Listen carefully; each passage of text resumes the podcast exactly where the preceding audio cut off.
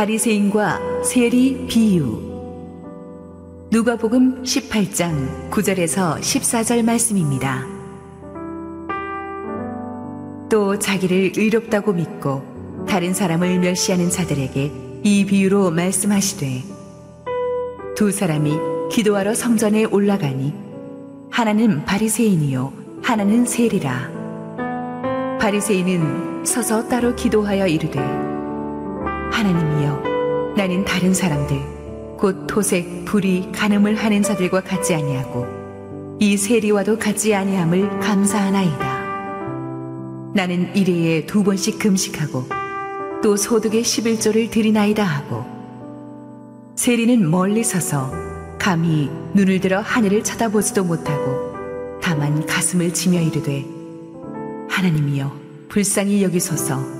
나는 죄인이로소이다 하였느니라. 내가 너희에게 이르노니, 이에 저 바리새인이 아니고 이 사람이 의롭다 하심을 받고 그의 집으로 내려갔느니라. 무릇 자기를 높이는 자는 낮아지고 자기를 낮추는 자는 높아지리라 하시니라. 할렐루야. 우리 기도하시고 말씀 봅니다. 사랑하는 아버지, 오늘도 우리 주님 귀한 성도들에게 말씀해 주시고 부족한 종은 온전히 감추어 주옵소서. 예수님 이름으로 기도했습니다. 아멘. 사람이 숨만 쉬고 살 수 없는 것처럼 하나님의 자녀들은 기도 없이는 살 수 없습니다. 기도야말로 우리 이 땅에 사는 크리스천들이 하늘 아버지로부터 거룩한 능력과 은혜를 공급받는 유일한 생명줄입니다. 그러므로 기도가 무너지면 다 무너지는 거예요. 그렇게 중요한 기도이기 때문에 사탄은 필사적으로 우리의 기도를 방해합니다. 첫째는 기도하기가 너무 바쁘고 부산하게 만들어서 기도의 자리를 아예 못 가게 만들거나, 그것을 무릅쓰고 기도의 자리에 간 사람들은 잘못된 기도를 하게끔 유도하죠. 잘못된 기도란 잘못된 마음으로 드리는 기도입니다. 아무리 총을 잘 쏘는 명사수도 총신이 휘어진 총으로 쏘면 타겟을 맞출 수가 없습니다. 잘못된 마음으로 드리는 기도는 아무리 열심히 해도 하늘 보좌에 상달될 수가 없습니다. 근데 의외로 신앙 경력이 오래된 분들 중에도 잘못된 마음으로 드리는 기도를 하는 경우가 많거든요. 예수님께서 그래서 오늘 너무나 심플한 이 기도의 진수를 우리에게 가르쳐 주십니다.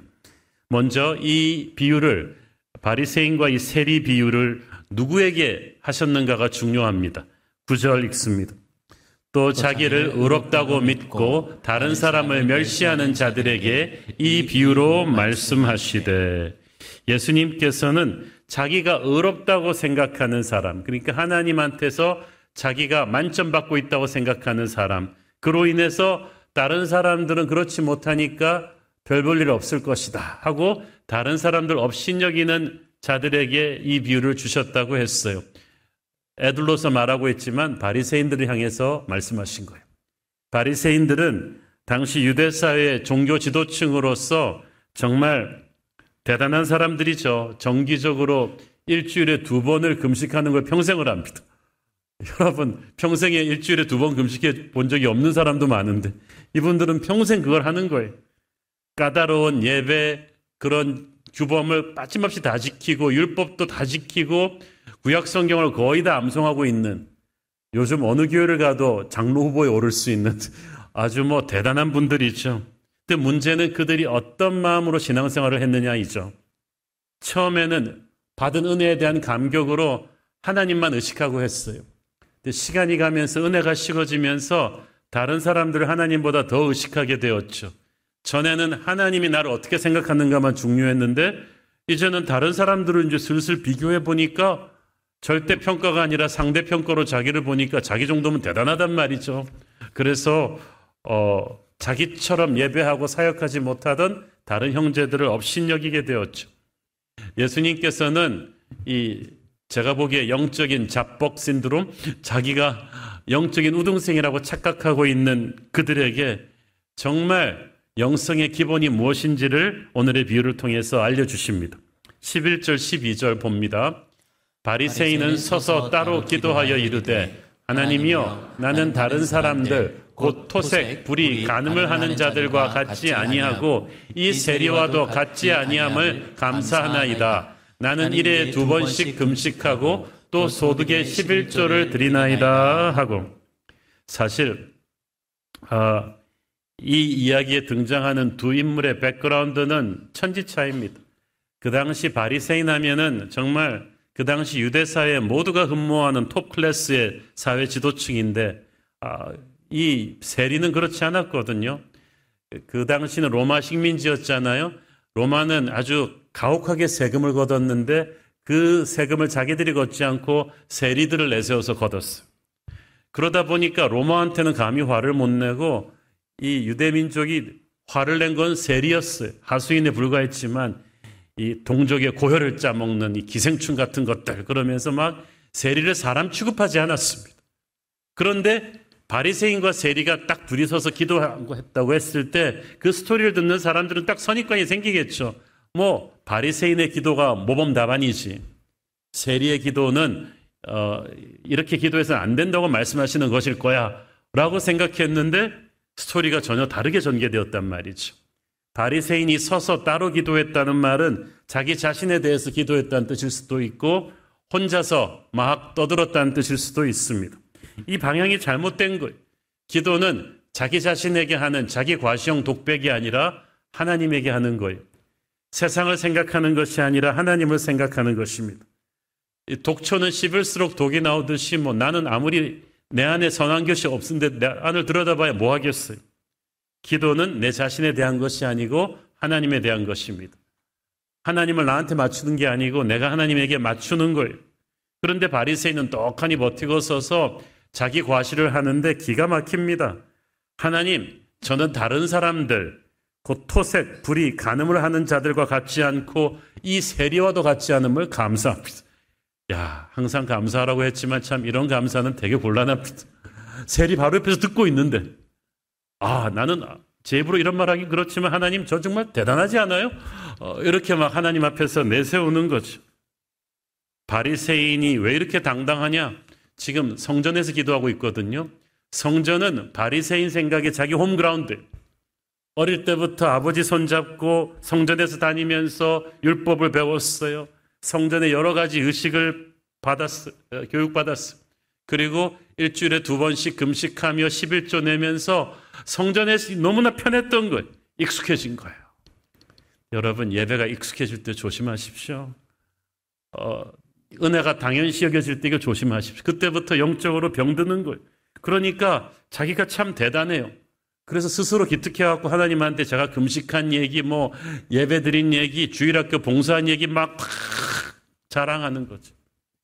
여러분, 어린아이들은 항상 요만큼 해놓고 이만큼 자랑하잖아요. 자기를 과시하고 싶어해요. 어린아이 같은 신앙이 그렇습니다. 조금만 뭘 하고 나면 하나님 앞에 와서 막 과시를 하는 거죠. 그리고 다른 애보다 내가 더 잘했다고 얘기하고, 어린아이 같은 신앙이죠.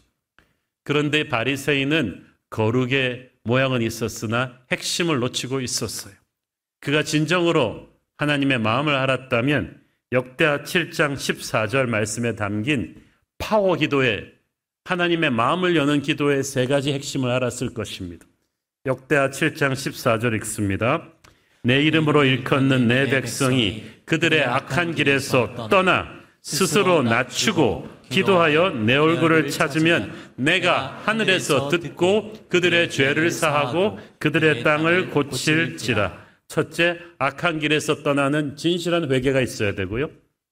둘째, 스스로 낮추는 겸손이 있어야 되고, 세 번째, 기도하며 하나님의 얼굴을 찾는 간절한 부르짖음 기도가 있어야 돼요. 첫째, 진실한 회개. 제가 신학교 때 기도에 대한 페이퍼를 쓰다가 신구약 성경에 기도라는 말이 파생하는 거를 다 한번 컴퓨터 렉시콘으로 찾아본 적이 있는데 깜짝 놀랐어요. 기도하라는 말 이상으로 기도하지 말라는 말이 자주 나와요. 실제로 기도하지 말라는 게 아니라 이런 식으로 기도할 것이면 기도하지 말라는 반어법이죠. 그 맥락을 보면 회개 없이 기도하지 말라는 거예요. 하나님이 제일 싫어하는 기도, 회개 없이 기도하는 것, 불의를 행하면서 회개하지 않고 기도하는 것, 죄를 방치해놓고 계속 기도하고 있는 것, 그래놓고도 기도를 많이 했으니까 뭔가 될 거라고 생각하는 것, 그래서 하나님께서 기도하지 말라는 말을 그런 맥락에서 하십니다. 네가 뇌물을 받고 악한 자의 편을 들어주는 일을 중단하고 회개하지 않으면 기도하지 마라. 불륜을 저지르고도 회개하지 않는다면 기도해서는 안 된다. 가난한 자를 핍박하고 고아와 과부를 무시하는 일을 중단하고 회개하지 않으면 나는 너의 기도를 듣지 않겠다. 네가 형제와 원수처럼 으르렁거리면서 와서 계속 예배하고 있다면 가서 예배 중간에 가서 화해하고 와라. 그래야 내가 너의 기도를 듣겠다. 이런 거예요. 그러니까 성경 곳곳에 보면 하나님께서 우리 기도가 왜 하늘문을 열지 못하고 있는지를 알려주시는 거예요. 왜 뚫리지 않는지를 알려주시는 거예요. 진실한 회개가 없으니까. 죄를 끌어안고 하는 기도를 나는 들을 수가 없다는 거예요. 진실한 회개만이 하늘의 문을 열 수가 있어요.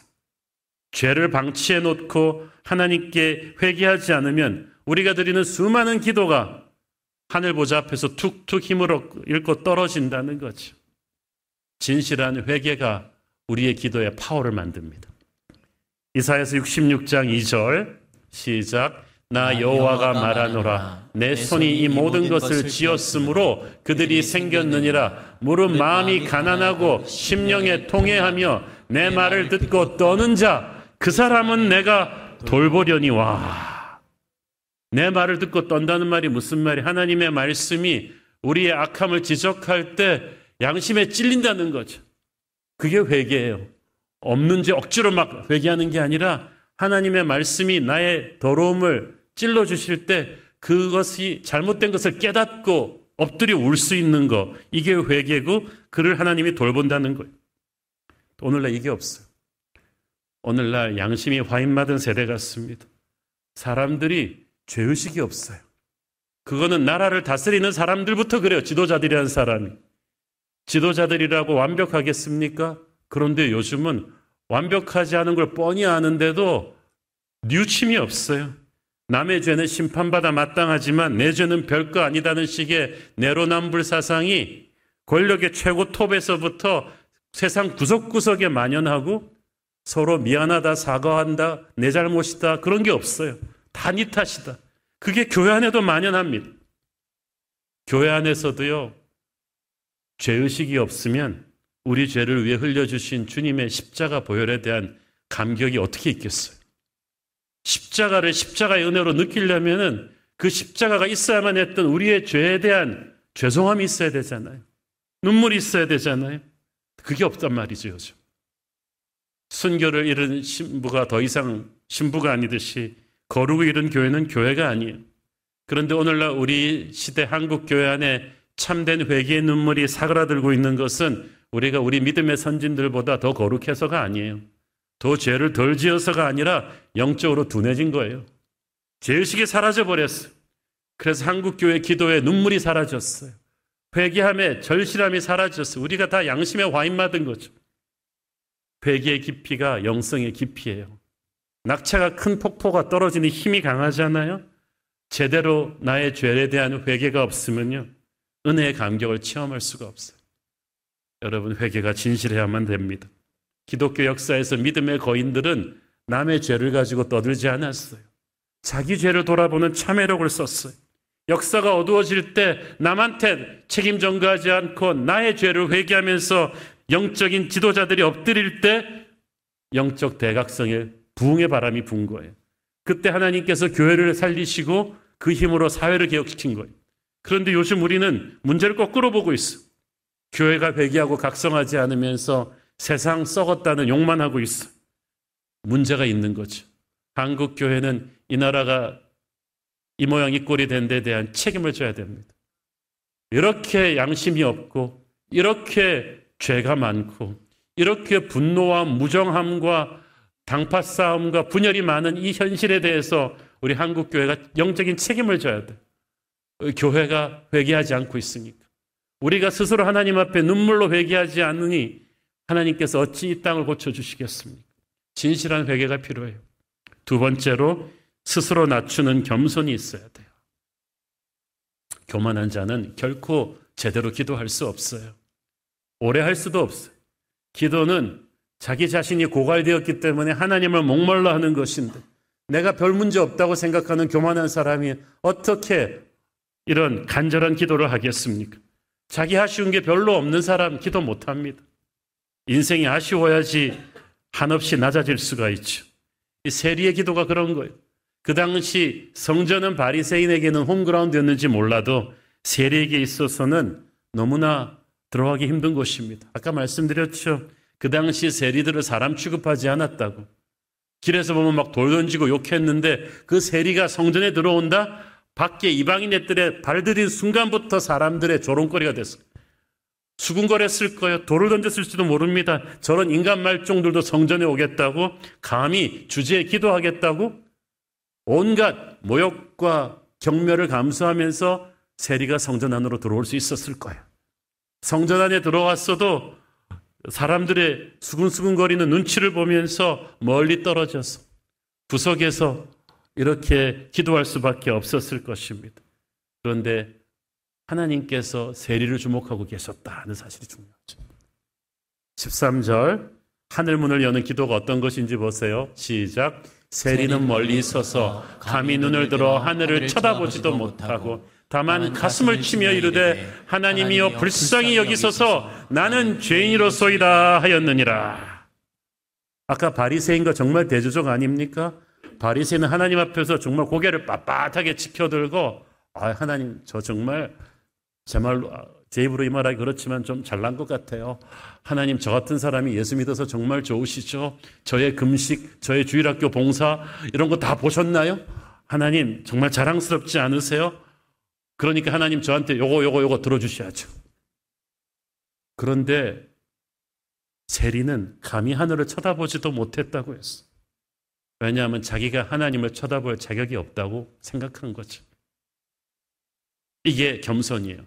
단순한 자기 비하가 아니라 하나님 앞에 자신이 죄인이라는 것을 인식하는 거예요. 하나님께서 그의 기도를 들으신다고 하셨어요. 주님 나는 죄인입니다. 나는 주님 앞에 공로가 없습니다. 나는 아무것도 할 수 없습니다. 이걸 인정하는 겸손. 이 겸손이 하나님의 마음을 엽니다. 교만한 사람들은 이게 안 돼요. 자기가 하나님한테 해드린 걸 굉장히 많이 기억하면서 마치 빚받으러 나온 사람처럼 하나님 앞에서 막 요구조건 막 내밀죠. 요거 이렇게 몇 날 며칠까지 해주시고 안 그러면 저 시험 들 거예요. 그러면서 그냥 아멘 그러고 나가버리는 그리고 기도했다고 생각합니다. 거기에 어떤 영적인 은혜가 있겠습니까? 예수님께서는 하나님의 아들이기 때문에 그 누구보다 하나님 앞에 당당해질 수 있었는데도 불구하고 예수님은 하나님 앞에서 항상 겸손한 순종으로 엎드리셨어요. 그래서 하나님이 예수님의 기도를 좋아하신 거예요. 저는 하나님이 여러분의 기도를 좋아하시기를 바랍니다. 많은 성자들이 그래서 무릎을 꿇고 겸손히 기도했어요.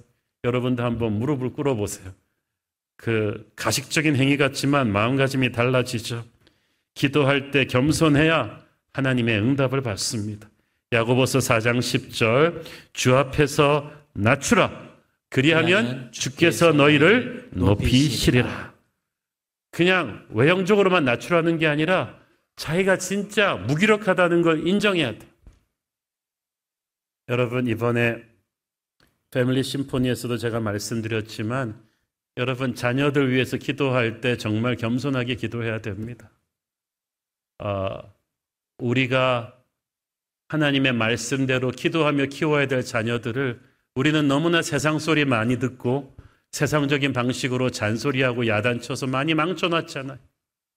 우리가 교만했어요. 내가 아이들 키우는 게 뭔지 안다고 생각했어요. 제가 아는 분 한 분 교육학 박사예요. 그러니까 곳곳을 다니면서 교육 세미나하고 그러면서 자신만만했는데 자기 아이들이 문제를 일으키기 시작하니까 패닉 상태에 빠진 거예요. 그제서 하나님 앞에 와서 울며 엎드렸어요. 주님 제가 교육학 박사라고 해서 우리의 키울 줄 안다고 생각했던 교만을 회개합니다. 나는 아무것도 할 수 없습니다. 주님이 우리 아이를 좀 잡아주십시오. 설교하고 있는 저도 마찬가지. 저는 항상 이렇게 우리 교회 뉴젠 자녀를 보면서 목회자로서 내가 정말 설교할 자격이 있나 할 정도로 우리 아이는 내가 믿음의 자녀로 잘 키우고 있나 하나님 앞에서 울부짖습니다. 겸손할 수밖에 없어요. 여러분 기도할 때 겸손하게 하셔야 돼요. 내 힘으로 할 수 있다는 생각을 버리셔야 돼요. 여러분 자녀 여러분 마음대로 할 수 있습니까? 여러분의 사업, 여러분의 배우자, 여러분 마음대로 할 수 있습니까? 아무것도 못해요. 이걸 인정해야 돼요. 마귀는 교만을 통해서 우리를 파괴시켜요. 원죄란 게 너를 하나님같이 만들어주겠다는 마귀의 속삭임 듣고 넘어간 거거든요. 하나님은 항상 우리에게 은혜의 강줄기를 흘려보내주시는데 교만하면 그 강물이 막혀요. 겸손해져야 그 강물이 뚫리는 줄 믿습니다. 은혜의 강물이 뚫려야 기도가 뚫리는 거예요. 야고보서 4장 6절 그러나 더욱 큰 은혜를 주시나니 그러므로 일렀으되 하나님이 교만한 자를 물리치시고 겸손한 자에게 은혜를 주신다 하였느니라. 다 은혜는 받아요. 그렇지만 여러분 더욱 큰 은혜를 받고 싶지 않아요? 겸손하면 더욱 큰 은혜를 받는 줄로 믿습니다. 하나님은 우리 하나님의 자녀들이 교만해지는 걸 방치하지 않으세요. 그래서 겸손이 될 때까지 압박하시는 거예요. 우리가 회개하고 겸손해지면 더욱 큰 은혜가, 기도의 혈이 우리에게 뚫릴 줄 믿습니다. 세 번째로, 회개하고 자기를 낮추는 겸손이 있는 사람이 하나님의 얼굴을 찾아야 되며 기도해야 돼요. 하나님의 얼굴을 찾는 기도는 절박하게 부르짖는 기도예요. 넥타이 메고 폼 좋게 앉아가지고 멋있게 하고 가는 그런 독백이 아니라는 거예요. 죽으면 죽으리라. 오늘 주님이 나를 버리시면 나는 아무데도 갈 데가 없습니다. 내 모습 이대로 주봐도 없어서라고 끈질기게 매달리는 12의 혈류병 앓던 여인의 그 기도란 말이에요. 13절에 보니까 세리가 뭐라고 합니까? 하나님이여 불쌍히 여기소서. 나는 죄인으로서이다. 변명이 없어요. 사실 많은 사람들의 문제가 변명이 너무 많아요. 자기 합리화가 너무 많아요. 세리도 그렇게 할 수 있었죠. 하나님 사실 내가 부모 잘못 만나서 세리가 됐지 뭐, 나도 저 바리새인 같은 부모 만났으면 이렇게 안 됐습니다. 이 시대 불경기 탓입니다. 나라를 잘못 만난 탓입니다. 뭐 이렇게 말할 수 있었지만 세리는 변명이 없어요. 나는 죄인으로서이다. 여러분 모든 걸 다 알고 계신 하나님 앞에 변명하지 마시고 자기 합리화하지 말고 그냥 죄인인 걸 인정하시고 나를 불쌍히 여겨 주옵소서. 그 말은 무슨 말이에요? 하나님과 화목하고 싶다는 거예요. 아버지의 집으로 돌아오고 싶다는 거예요. 하나님과 화목하지 않으면 괴로워서 견딜 수가 없습니다. 막 주먹으로 막 가슴을 치고 있어요. 그 말은 체면 다 벗어 던진 거예요. 피눈물을 쏟으며 간절히 기도합니다. 눈에서 눈물이 흐르기 전에 이미 마음에서부터 영혼이 그냥 막 부서지고 있어. 세리가 이렇게 절박하게 기도했던 것은 제가 볼 때 분명히 그가 인생의 어떤 벽에 부딪혔기 때문이에요. 승승장구하던 직장에서 갑자기 좌천돼서 막 멘붕이 왔다든지, 청천벽력 같은 뭐 암 선고를 받았다든지, 사랑하는 아내나 아이가 사고가 났다든지, 자기 힘으로 어쩔 수 없는 벽에 딱 부딪히면서 무너진 거예요. 그러면서 그 고난 속에 담긴 이제 집으로 돌아오라는 아버지의 음성을 들은 거죠. 사실 모든 것이 잘 될 때 회개하고 돌아오면 제일 좋죠. 그런데 인간이 간사해서 그렇게 잘 안 돼요. 그래서 고난이 옵니다. 폭풍이 옵니다. 그것은 하나님의 초대장이에요. 내가 너를 기다렸다. 내가 너를 기다렸다. 그런데 그 초대장을 받고도 자기가 돌아가야 된다는 걸 알지만 그동안 하나님한테 해놓은 전적이 있으니까 죄송스러워. 탕자가 모든 게 다 떨어졌는데도 집에 오기를 꺼려했던 것은 자기가 집에다 아버지 가슴에 대못을 박은 사고가 쳤기 때문에 면목이 없는 거죠. 그래도 돌아와야죠. IMF 끝물에 한 20여 년 전에 저는 저를 비롯한 한국계 많은 목사님들은 대낮에 신사복 입고 교회 와서 울고 있는 많은 남자 성도들을 보았습니다. 굉장히 보기 드문 광경이었어요. 그 직장에서는 해고가 됐는데 집에 가서 차마 말을 못하고 한두 달을 그냥 아침에 딱 출근 가방 들고 출근했는데 갈 데가 없어서 교회로 온 거죠. 앉아있는데 자기가 생각해도 한심해요. 자기가 하나님 불러놓고 그동안 하나님한테 한 전적이 있어가지고 자기 바쁘고 잘 나갈 때 새벽기도 가는 와이프 구박하고 주일날 교회 늦게 와서 빨리 나가고 막 그러던 게 있으니까 하나님 앞에 면목이 없는데 또 딱히 가서 하소연할 때도 없고 아버지 그러면서 막 하면서 막 우시는 거예요. 저는 말을 하지 않아도 딱 남자끼리 느끼는 그 언어를 느낄 수가 있었어요. 이게 지금 세리의 심정이죠.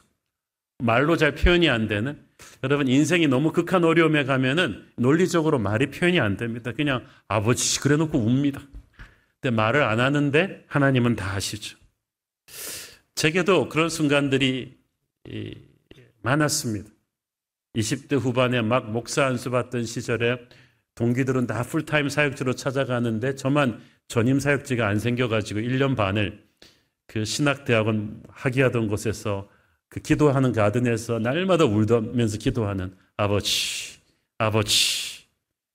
40대 초반에 사역할 때 너무 무리해가지고 안면마비가 심하게 와가지고 한국에서 제일 침 잘 놓는 분도 보면서 고개를 끄덕끄덕 하면서 아 이건 너무 어려울 텐데 목사님 기도하셔야 된다고 침 놓은 동안. 그래서 그 사람들 앞에서 얼굴을 내놓고 설교해야 되는 목사한테 그런 무서운 말이 어디 있겠어. 그 3개월 동안 아버지를 부르면서 기도하던 그 시절. 교회를 개척하고 지금까지 14년 동안 그 남들은 부러워하는 사도행전적인 부흥이었지만 장로님도 모르고 부목사님들도 모르는 담임 목사만이 아는 힘들고 어려웠던 시간에 아버지의 이름만을 부르며 울어야 했던 시간들이 있습니다. 그런데 그때 제일 유창하지 못한 기도를 했는데 은혜는 가장 충만하게 임했던 것 같아요. 아버지 이름만 불러도 하나님은 딱 아신 거죠. 그리고 끌어안아 주시고 중요한 건 세리가 그래도 기도하러 성전에 왔다는 사실이죠. 그 구박을 당하면서 그 멸시와 조롱을 당하면서 성전에 들어와서 아버지 앞에 엎드렸다는 게 전 중요하다고 봐요. 여러분 엎어져도 항상 주님 앞에 와서 엎어져야 돼요. 잘못해서 몇 대 맞더라도 아버지의 품으로 돌아오셔야죠. 제가 아는 분은 아들이 정말 대형사고를 치고 막 그랬는데 집에 돌아오기만 하면 귀싸대기를 쳐주려고 그랬는데 돌아오면서 애가 아버지 그러면서 확 안겨버리니까 귀싸대기를 치려고 그래 내가 안기니까 등을 칠 수밖에 없잖아요. 그것도 한 번 치고 나니까 힘이 빠지더라는 거죠. 우리 하늘아버지가 그러신 줄 믿습니다. 한 대 맞아도 그게 나 그 다음부터 힘도 없어요. 그리고 은혜가 옵니다. 근데 마귀는 너는 사고 쳤으니까 아버지 집에 갈 면목이 없다. 성전에 가면 안 된다. 그렇게 얘기를 하는데 절대 그러지 마세요. 엎어져도 하나님 앞에 와서 엎어져라. 다윗이 그랬잖아요. 아버지 앞에 항상 옵니다. 자격이 없어도 와야죠. 사람들이 째려봐도 와야죠. 하나님의 은혜 임재에 와서 엎드려야죠. 그리고 그 옷자락을 붙잡고 응답을 받을 때까지 버텨야죠. 천국은 절박감이 없는 기도를 듣고 있을 만큼 한가한 곳이 아닙니다. 하나님께서 살려주시지 않으면 내 인생은 이제 끝입니다. 내 가정은 답이 없습니다. 교회는 이 나라는 답이 없습니다. 이런 절박감이 기도의 열정을 만들고 열정의 기도가 하나님을 감동시킵니다. 예레미야서 29장 13절을 보세요. 시작. 너희가 온 마음으로 나를 구하면 나를 찾을 것이요 나를 만나리라. 아멘. 온 마음으로 그 무슨 말이에요? 열정을 가지고 절박함을 가지고 목숨 걸고 포기하지 않고 나에게 달려오면 반드시 내가 너를 만나줄 것이다. 세리한테 그런 응답이 왔어요. 14절 읽습니다. 내가 너에게 이르노니 이에 저 바리새인이 아니고 이 사람이 의롭다 하심을 받고 그의 집으로 내려갔느니라. 무릇 자기를 높이는 자는 낮아지고 자기를 낮추는 자는 높아지리라 하시니라. 야, 성경이 너무 클리어하죠. 저 바리새인이 아니고 이 세리가 의롭다 하심을 받았다. 의롭다함을 받았다는 말은 하나님이 죄를 해결해 주었다는 뜻이죠. 예수 그리스도의 보혈이 이 사람에게는 그대로 흘러들어가서 그의 죄의 사슬을 끊어버리고 그리고 죄의 문제를 보혈이 해결하고 난 다음에 성령의 은혜가 그에게 흘러들었다는 거죠. 그 의롭다 하심을 받았다는 그 간단한 말에 다 농축되어 있는 말이에요. 이 하나님의 의롭다 하심을 체험한다는 것은 예수의 보혈을 뒤집어 쓰는 것이고 그 은혜의 보혈 안에 잠겼을 때 성령의 파도가 내게 몰아치는 것입니다. 그때 내게서 귀신이 떠나고 나를 누르고 있던 어떤 어둠의 권세들이 끊겨져 버리고 이제 절망 같은 우리 집안에 성령의 생기가 흘러드는 걸 느끼게 되는 거죠. 그러면 감격의 눈물이 솟구쳐 오릅니다. 겪어본 사람만 알 수 있죠. 내 안에 있는 독소들이 씻겨져 나가는 것을 느끼게 됩니다. 자유와 해방과 은혜가 오는 거죠. 요즘 우울증, 불면증, 분노조절 장애, 뭐 정신병이 얼마나 많아요. 심리학자들 말에 의하면 만약 이 정신병 질환을 앓고 있는 사람들이 자기가 완전히 용서받았다는 것만 확신한다면 절반은 퇴원해도 된다 그랬어. 그런데 이 용서는 인간의 용서가 아니라 하나님의 용서입니다. 우리는 우리의 죄 문제를 해결받아야 돼요. 하나님이 성령께서 주시는 예수의 보혈이 주는 용서를 받을 때 그때 나는 자유가 옵니다. 예수의 피가 나를 누르고 있던 모든 죄의 사슬을 끊어내면서 내 기도를 막고 있던 모든 어둠의 권세를 부서뜨리면서 하나님께 나아가는 하이웨이가 열리는 거죠. 영적인 혈이 뚫리는 거예요. 그때부터 그 누구도 우리를 하나님이 축복하는 걸 막을 수가 없습니다. 그게 하나님의 의롭다 하심을 받는 거예요. 우리가 오늘 전반부에 부른 실로암이라는 찬양은 가사를 들어보면은 이 세리의 찬양이 아닐까 생각합니다. 어두운 밤에 캄캄한 밤에 새벽을 찾아 떠난다. 이게 무슨 말이겠어요? 내 인생이 완전히 어둡고 춥고 배고플 때 나는 오직 주님께만 새벽의 소망이 있음을 믿고 나왔다는 뜻이잖아요. 절박하게 매달렸을 때 주님의 눈 속에 사랑이 있다는 것을 나는 느낄 수가 있었다. 그 실로암의 소망은 기도의 응답이에요. 하나님께서 나를 의롭다고 여겨주시고 나의 죄를 씻어주시고 성령의 은혜를 주신 거야. 사랑하는 여러분, 기도 시작할 때는 바리새인과 세리의 신분 차이가 하늘과 땅 차이입니다. 기도 끝나고 나니까 역전돼 버렸어요. 사람 앞에서 뻐기던 바리새인은 아무것도 없는 채 돌아갔는데 부들부들 떨던 이 세리는 하늘의 천사가 내려와서 축복하고 성령께서 기름 부어주는 영적인 거인이 돼서 나갑니다.